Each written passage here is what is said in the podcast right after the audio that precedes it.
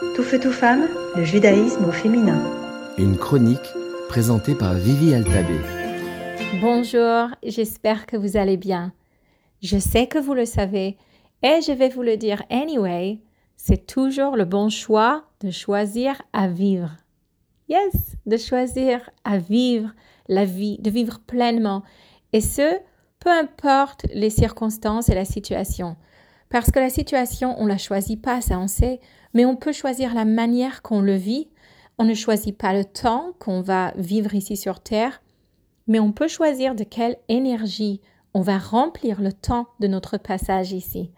Et ce choix, il, il, va toujours nous poser la différence entre quelque chose qui est plus vivante et vibrante et quelque chose qui est plus lourd et éteint. Alors c'est vrai, on a entendu qu'il faut être joyeux tout le temps et c'est difficile d'être joyeux tout le temps, mais être plus vivant, c'est possible. Et vivant, c'est pas toujours souriant. Vivant, ça peut être plus investi, plus inspiré, plus intense, plus concerné, plus passionné, plus compassionnel, prendre à cœur. C'est quelque chose qui est à la portée des mains de tous. En tant que femme, c'est une phrase que je me répète tout le temps. C'est toujours le bon choix de choisir la vie. Parmi les femmes qui m'inspirent le plus, parmi toutes les femmes juives que je porte en moi, que vous portez toutes en vous, Myriam, elle m'inspire pour cette raison-là, parce qu'elle a choisi la vie, elle a su choisir la vie dans des périodes de temps où la vie était menacée. C'est-à-dire un moment où Pharaon voulait détruire ni seulement la vie en nous, c'est-à-dire briser le moral, mais aussi anéantir toute possibilité d'enfance et de futur, c'est-à-dire couper la vie du futur du peuple d'Israël.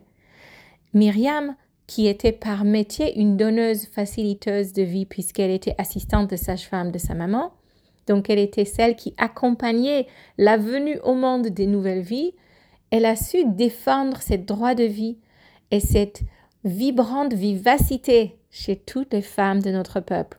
Mais pour moi, le moment le plus marquant qui me qui m'inspire le plus, c'est le moment où elle a osé contredire son propre père, qui était dirigeant du peuple juif à l'époque, qui avait la réaction la plus normale, humaine, survivaliste qu'on aurait tous eu face à un moment de très très grande tristesse et perte.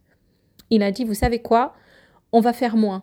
On va avoir moins d'enfants, on va faire moins de fêtes, on va marquer moins le passage de, des joies de vie parce que on ne peut pas faire autrement, on doit survivre.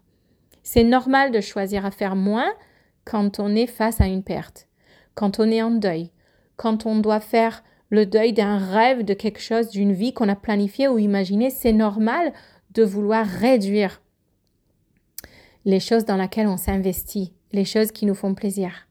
Mais Myriam, elle a osé contredire son père. Et elle a dit, tu nous enlèves la possibilité de toutes les joies.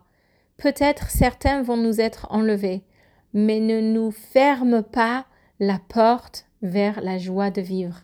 Il faut continuer à choisir la vie, à choisir le futur, à choisir ce qui vibre. Alors je vous pose la question, qu'est-ce qui vous met en énergie? Qu'est-ce qui vous met en joie? Est-ce que vous mettez du temps pour ça? Et sinon, pourquoi pas? À vous de jouer. Tout feu, tout femme, le judaïsme au féminin.